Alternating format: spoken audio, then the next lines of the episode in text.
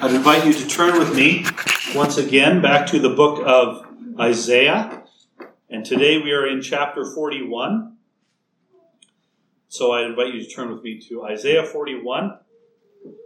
Last week we began a little series on a section of Isaiah. We're not going to be going through the entire book, but we're going through what could be called Second Isaiah if it had been split up into two books. First, Isaiah focuses on the judgment and wrath of God that is coming. And then, starting in chapter 40, the book of Isaiah then shifts in tone and it shifts towards one of hope and salvation. Still, there is judgment coming, but now uh, Isaiah says, Comfort, comfort my people. And so that's what we're looking at. We're looking at Isaiah 40 through to 53. And so we continue in that this morning. Isaiah chapter 41, starting in verse 1. Would you rise out of reverence for God's word as we read this together? Hear the word of God. Listen to me in silence, O coastlands. Let the peoples renew their strength. Let them approach, then let them speak. Let us together draw near for judgment. Who stirred up one from the east, whom victory meets at every step? He gives up nations before him so that he tramples kings underfoot. He makes them like dust with his sword, like driven stubble with his bow. He pursues them and passes on safely by paths his feet have not trod. Who has performed and done this, calling the generations from the beginning? I, the Lord, the first, and with the last, I am he. The coastlands have seen and are afraid. The ends of the earth tremble. They have drawn near and come. Everyone helps his neighbor, and everyone says to his brother, Be strong. The craftsman strengthens the goldsmith, and he who smooths with the hammer him who strikes the anvil, saying of the soldering, It is good. And they strengthen it with nails so that it cannot be moved. But you, Israel, my servant, Jacob, whom I have chosen, the offspring of Abraham, my friend, you whom I took from the ends of the earth and called from its farthest corners, saying to you, You are my servant. I have chosen you and not cast you off. Fear not, for I am with you. Be not dismayed, for I am your God. I will strengthen you. I will help you. I will uphold you with my righteous right hand. Behold, all who are incensed against you shall be put to shame and confounded. Those who strive against you shall be as nothing and shall perish. You shall seek those who contend with you, but you shall not find them. Those who war against you shall be as nothing at all. For I, the Lord your God, hold your right hand. It is I who say to you, Fear not. I am the one who helps you. Fear not, you worm Jacob, you men of Israel. I am the one who helps you, declares the Lord. Your Redeemer is the Holy One of Israel. Behold, I make of you a threshing sledge, new, sharp, and having teeth. You shall thresh the mountains and crush them. You shall make the hills like chaff. You shall winnow them, and the wind shall carry them away, and the tempest shall scatter them. And you shall rejoice in the Lord, and the Holy One of Israel you shall glory. When the poor and needy seek water, and there is none, and their tongue is parched with thirst, I, the Lord, will answer them. I, the God of Israel, will not forsake them. I will open up rivers on the bare heights, and fountains in the midst of the valleys. I will make the wilderness a pool of water, and the dry land springs of water. I will put the wilderness, put in the wilderness the cedar, the acacia, the myrtle, and the olive, and I will set in the desert the cypress, the plane, and the pine together, that they may see and know, may consider and understand together, that the hand of the Lord has done this. The Holy One of Israel has created it. Set forth your case, says the Lord. Bring your proofs, says the King of Jacob. Let them bring them and tell us what is to happen. Tell us the former things that what they are, that we may consider them, that we may know their outcome, or declare to us the things to come. Tell us what is to come hereafter, that we may know that you are gods. Do good or do harm, that we may be dismayed and terrified. Behold, you are nothing, and your work is less than nothing. An abomination is he who chooses you. I stirred up one from the north, and he has come from the rising of the sun, and he shall call upon my name. He shall trample on rulers as on mortar, as the potter treads clay. Who declared it from the beginning that we might know, and beforehand that we might say, He is right?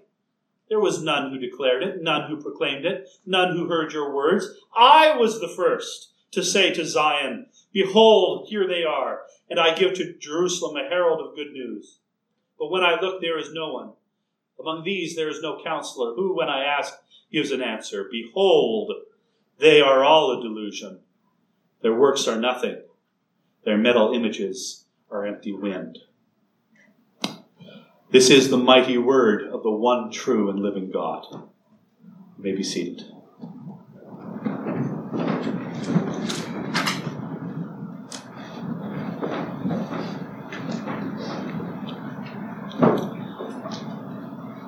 Have you ever been afraid? Have you ever been filled with fear? Many things can cause fear in our lives. Fear about the future, fear about our situation, fear of disease, fear of death, fear of losing something or someone, fear where you don't know if you can make ends meet, fear that you don't know where your next meal might come from. Of course, fear comes in many forms and from many sources. Fear can weigh us down like a heavy chain around our neck in the form of worries or concerns or anxieties. There could be little fears, like being afraid to make a small mistake or maybe fear of public speaking, or but there can also be big fears, aren't there? Fears that even can grow to the extent of an irrational phobia. But whether the fear is big or small, how do we address fear? How does Holy Scripture address fear?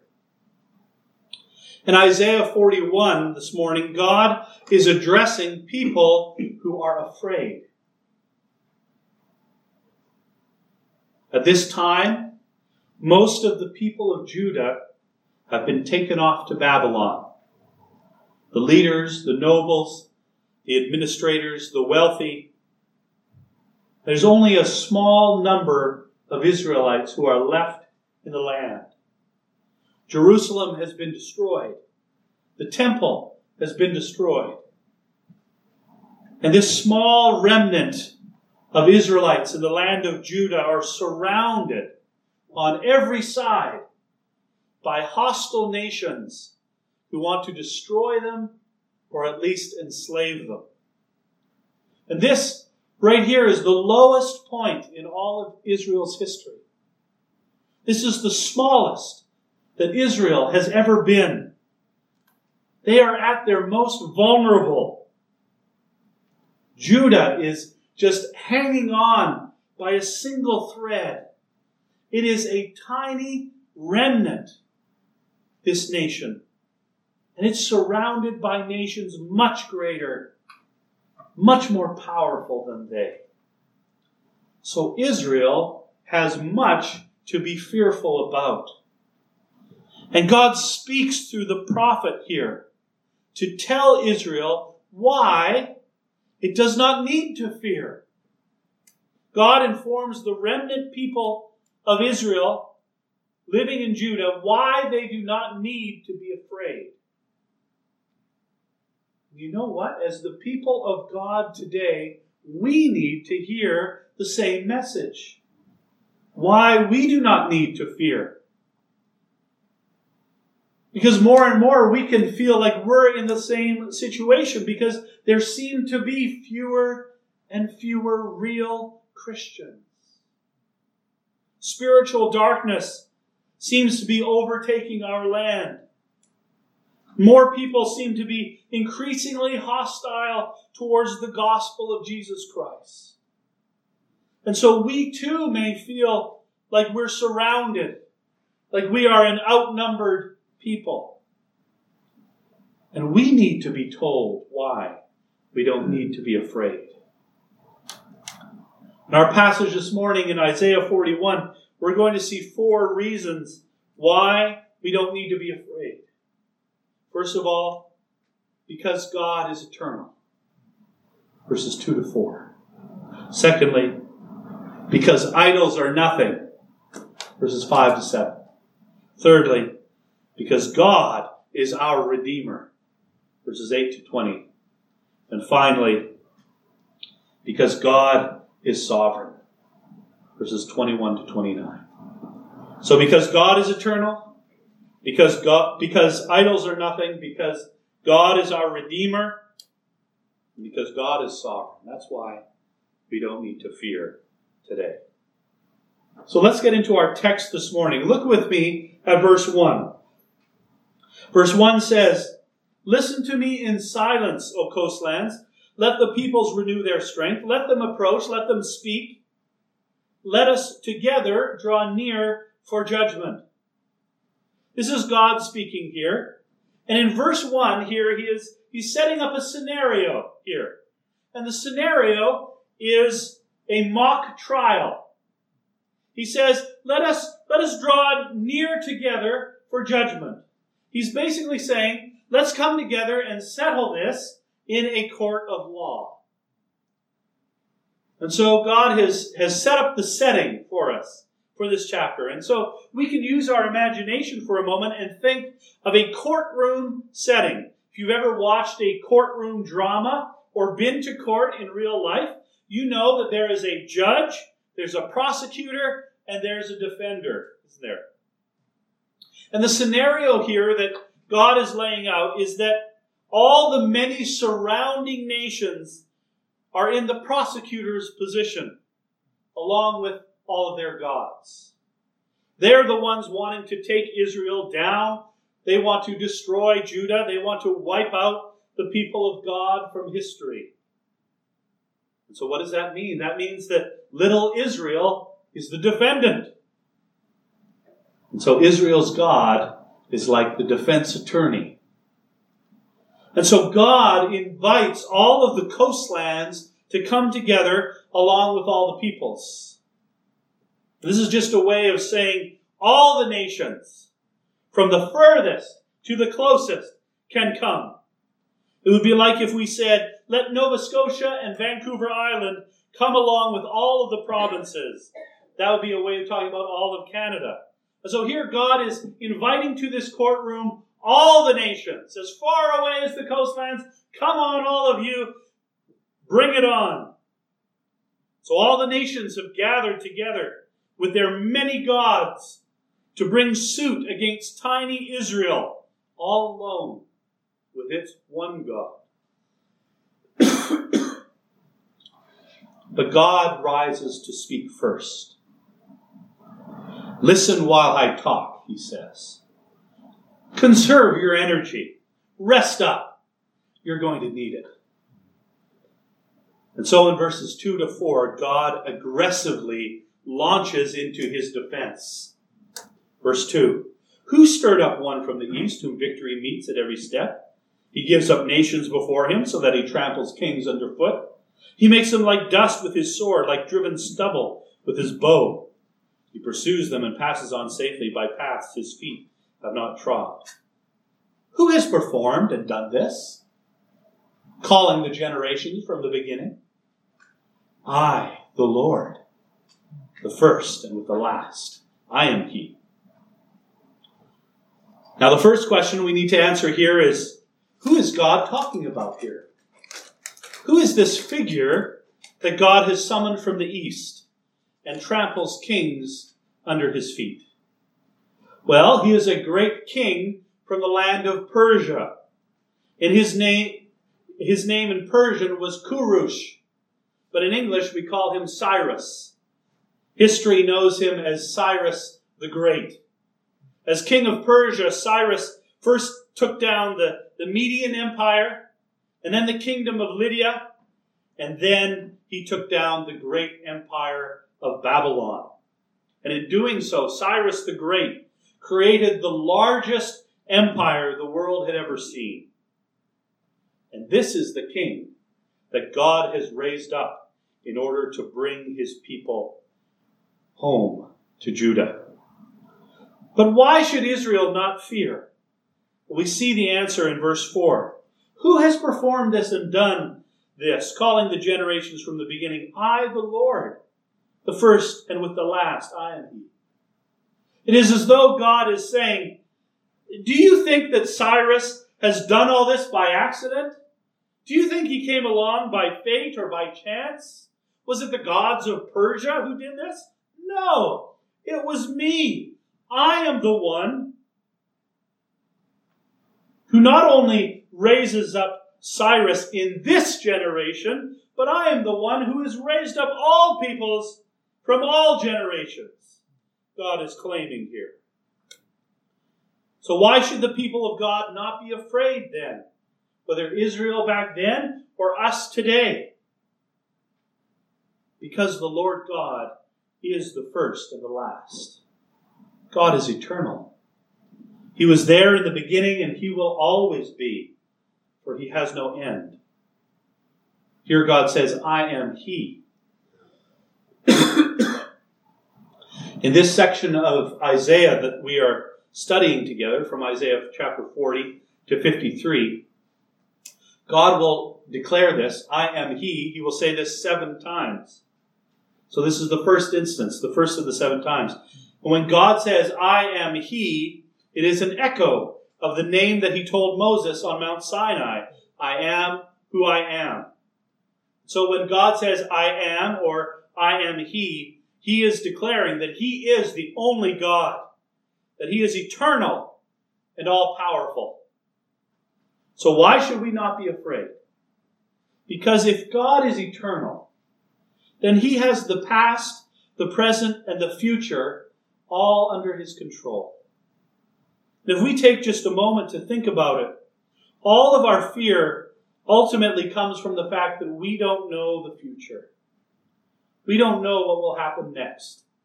And so we fear what the future may or may not bring. But if we know the God who holds the future in his hands, then that is a very good reason not to be afraid. Our second point this morning is why we don't need to fear is because idols are nothing. Verse 5. The coastlands have seen and are afraid. The ends of the earth tremble. They have drawn near and come. Everyone helps his neighbor and says to his brother, Be strong. The craftsman strengthens the goldsmith, and he smooths with the hammer him who strikes the anvil, saying of the soldering, It is good. And they strengthen it with nails so that it cannot be moved. So if we go back to our courtroom, now it's the other side's opportunity to get up and speak. All the, all the nations of the earth are now trembling to speak before God. They have to screw up their nerve. They have to encourage one another. Be strong. And now they bring forth their gods along with them, their idols, their gold plated images, their welded statues.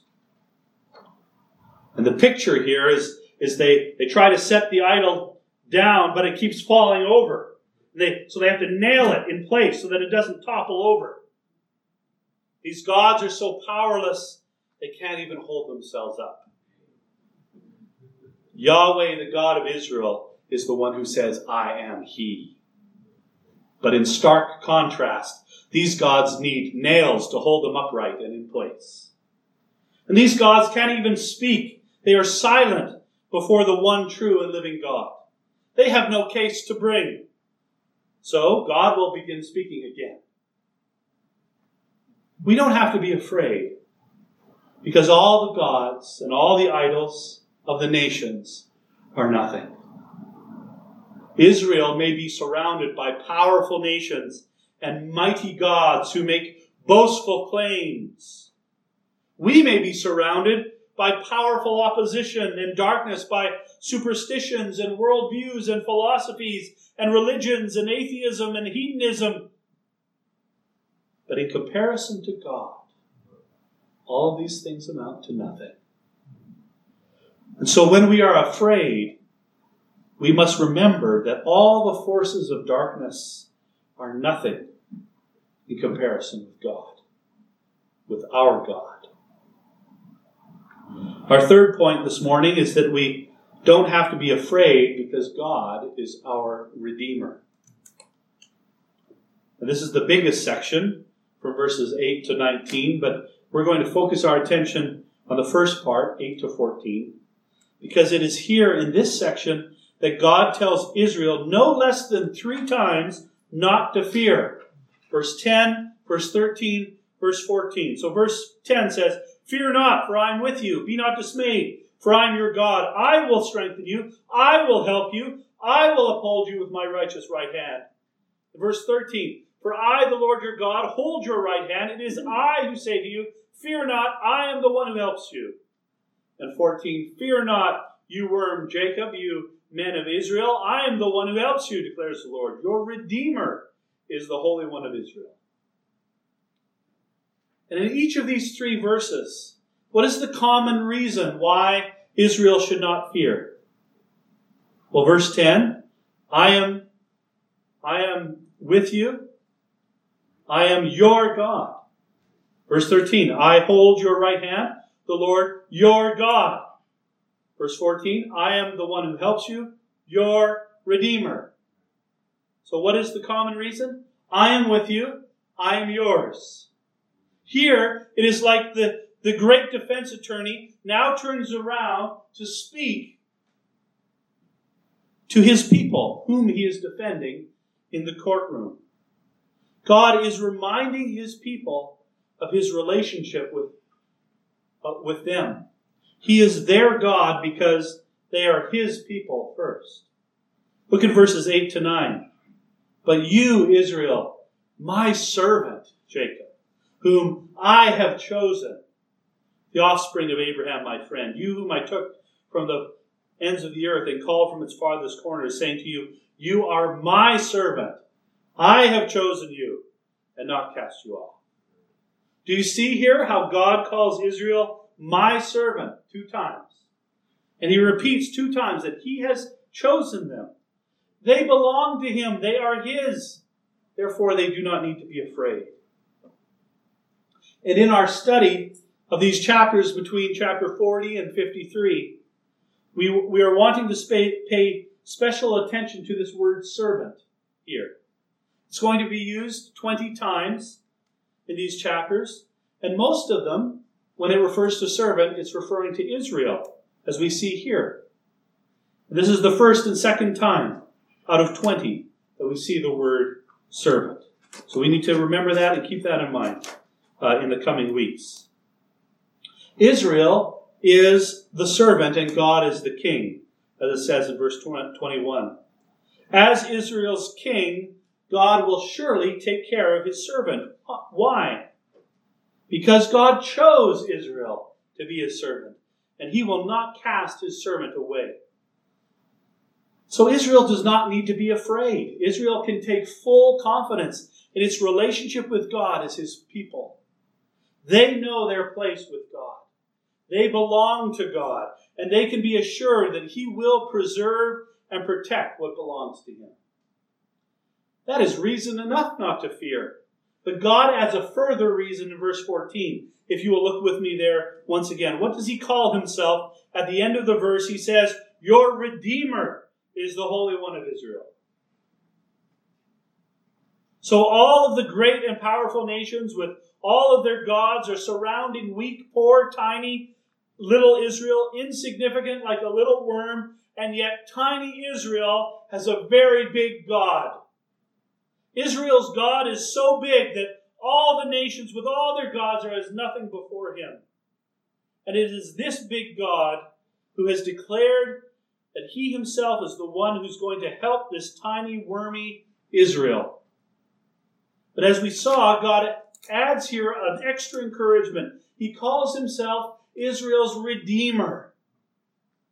A Redeemer is someone, usually a family member or relative, who pays the price to get you back out of bondage. Imagine just for a moment that you were enslaved through war, or you had sold yourself into slavery in order to survive. Or imagine you are kidnapped and held for ransom. And then someone comes along and pays for your freedom to bring you out of bondage.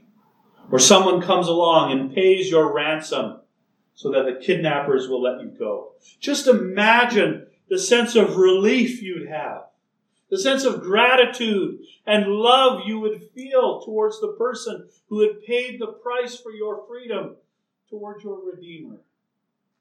And that is what God is saying He's going to do for Israel. He has been their Redeemer all the way along, and He will continue to redeem them. And in this single word, this word, Redeemer, we see the gospel in Isaiah chapter 41. God is the one who redeems his people. The ultimate redemption was the purchasing of his people, us, back from the bondage of sin and, and of death and to the flesh and the world and the devil by means of the most precious commodity, the most valuable form of payment in the entire universe the blood of the God man shed on the altar of the cross. You see, brothers and sisters, the highest, greatest, and best reason not to be afraid is the gospel. When Jesus, as the Lamb of God, died on the cross and rose again, his sacrifice was perfectly pleasing to God. And so everyone who is in Christ by faith in him is no longer under the wrath of God for sin. The wrath of God is the biggest thing to fear. And we have been redeemed out from under his wrath through his great love that is in Jesus Christ.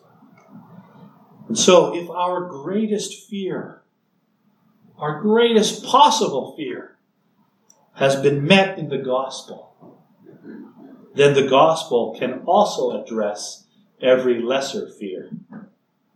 We don't need to fear because just like Israel was chosen and redeemed, so we too have been chosen by God and redeemed by the blood of Jesus Christ. Listen to Ephesians 1, verse 3 forward. And listen for the same two words chosen and redeemed. Ephesians 1 Blessed be the God and Father of our Lord Jesus Christ, who has blessed us in Christ with every spiritual blessing in the heavenly places, even as he chose us in him before the foundation of the world, that we should be holy and blameless before him. In love, he predestined us for adoption as sons through Jesus Christ, according to the purpose of his will, to the praise of his glorious grace, which he has blessed us in the beloved. In him we have redemption through his blood, the forgiveness of our trespasses. So we have been chosen and redeemed.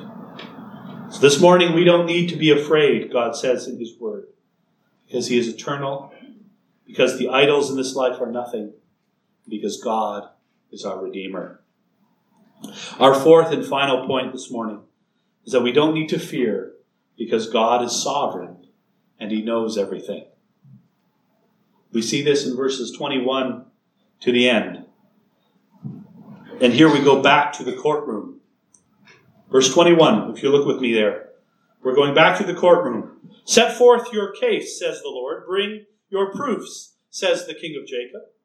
Let them bring them and tell us what is to happen. Tell us the former things, what they are, that we may consider them, that we may know their outcome or declare to us the things to come. Tell us what is to come hereafter, that we may know that you are gods. Do harm, or rather do good, or do harm, that we may be dismayed and terrified. Behold, you are nothing, and your work is less than nothing. An abomination is he who chooses you. So, here, back in the courtroom, God is directly challenging the false gods and idols that the nations are trusting in. He is cross examining them now. He is saying to the gods, if you're so great, then prove it. Prove that you know something, anything. Tell us the future. Or if that's too hard, then at least tell us something from the past. If you are really and truly gods, show us something. Do something good, and we will marvel. or do something bad so that we'll shake in our boots. Clearly, the true and living God is holding these false gods up to mockery here.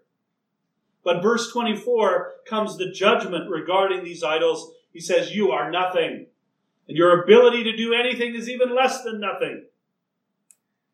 But then comes the judgment upon those who would trust and rely upon idols instead of the one true and living God. He says, An abomination is he who chooses you. Those words ought to make us tremble. because an abomination is a detested thing. Idolatry is detestable and abhorrent and abominable in the sight of God.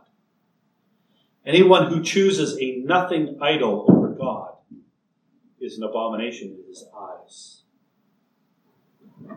But behind this challenge of what these nothing gods cannot do is the fact of what God Himself can do. They cannot tell the past, what has happened, or the future, what is to come, but God can. They cannot do anything, whether good or harmful, but God can. and this emphasis upon God knowing the past and the future, knowing all things, this is also a reason not to fear. We don't have to know the future. We just have to know the one who does. Because if God is eternal, as we said earlier, the first and the last, then that also means that he knows all things. And if God knows all things, then there is nothing outside of his knowledge. And so there is nothing outside of his control. Therefore, we don't need to be afraid because God knows all things. He knows the end from the beginning. And right along with God knowing everything is God's sovereignty being on full display. So in verse 25, God makes reference for a second time in this chapter to King Cyrus the Great, the Persian king who would topple the Babylonian Empire and allow the Jewish people to return home to Judah. Verse 25 I stirred up one from the north, and he has come from the rising of the sun, and he shall call upon my name. He shall trample on rulers as on mortar, as the potter treads the clay. So God declares, I did this. It is God who stirred Cyrus the Great up to trample on nations, because all rulers, kings, and princes are in his hands. God is sovereign over all.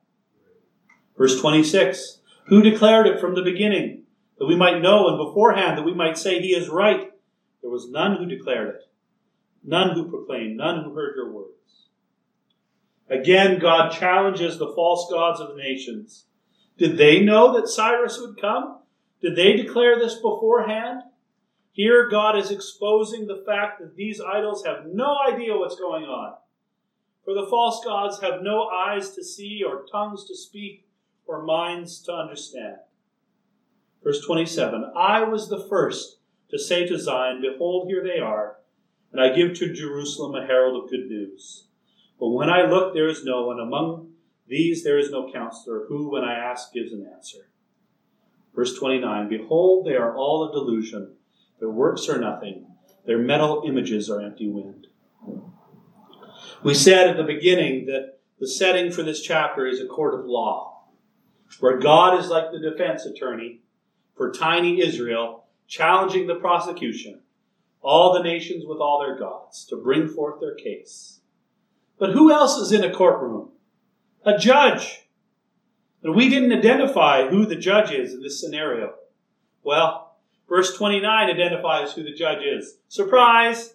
God is the judge and he gives the final verdict of judgment upon all the other gods. And what is the judge's verdict? He says, They, meaning all the gods of the nations, are all a delusion. They are a vanity. They are false. Their works are nothing. They amount to nothing. They mean nothing. The idols may look strong and sturdy because they're made of molten metal, but they have no more real substance than an empty breath of wind. So let's bring all this together and think together about how this applies to us for a moment. There are many fears in our lives, many reasons to be afraid. Like Israel, we may feel very small, and the problems surrounding us may feel very large and overwhelming. We may have fear about what the future holds fear of other people, fear related to our circumstances, fear connected to our finances. There may be worries, concerns, anxiety at work or at school. But God tells us not to fear, not to be afraid. Because no matter what we may be facing, He Himself is with us. No matter what we may be fearing, that we know that God is eternal, that He holds the past, the present, and the future, then we can trust Him that He has our future safely in His hands. We don't need to fear because the forces of darkness that are arrayed against us and seem so frightening are actually nothing in comparison with God. And because God is our Redeemer, who has met our greatest need of salvation through the work of Christ, because we have been chosen and saved by Him, our greatest fears have already been conquered, for we no longer have to fear the wrath of God. And we don't need to fear because God is sovereign. He knows all and is in control of all. So when you are afraid, you can look your fear in the eye and tell it, I don't need to fear because my God is eternal. Because no other gods exist that can oppose me. Because my God has chosen and redeemed me. Because my God knows all and is sovereign over all. Verse 10, let us let that echo in our hearts. Fear not, for I am with you. Be not dismayed, for I am your God. I will strengthen you. I will help you. I will uphold you with my righteous right hand. Let us pray. Father God, our holy God, our Redeemer, our rock, Father, there are so many things in this short life to fear and to be afraid of. And like tiny little Israel, we can feel surrounded and overwhelmed. But Father, we thank you for the reminder of, from your word that if we belong to Jesus Christ, if we are your people, then there are many and good reasons not to fear. So, Father, help us to meditate upon these things, to think upon these things deeply, that when the next time fear arises in our hearts or minds, help us to remember all, or maybe even just one of these points this morning. To know that you are with us, that you have the, the past, the present, and the future in your hands, that you are eternal, that you know all things, that you are sovereign, and that really idols are nothing. And so, Father, help us to grow in the confidence of our relationship with you. That if you are for us, who can be against us? And that nothing can separate us from the love of God that is in Christ Jesus our Lord. Father, fill us with confidence, not an arrogant confidence that is foolhardy, but rather the confidence where we know who we are. We know our identity in Christ. Because we are in Him, we know that we have been chosen by you, that we are your servant, that you will never leave us nor forsake us, and you will uphold us with your righteous right hand. So, Father, I pray that these things would sink down deep. That as we reflect upon the gospel, that you are our Redeemer, this too would be a source of comfort that would ease our fears. For the greatest possible thing to fear is your wrath. Jesus himself said to his disciples, Do not fear those who can kill merely the body but cannot kill, kill the soul. Rather, fear him who can kill both the body and the soul in hell. Father, you are the one we are to fear. And yet you have taken care of that fear fully, completely, and eternally. Because you have redeemed us by nothing less than the precious blood of the God man, Jesus Christ. So, Father, help us to think deeply upon these things, to apply these things to our lives, to continue to worship you day by day, so that you may be glorified and exalted in our lives. It's in Jesus' name we pray. Amen.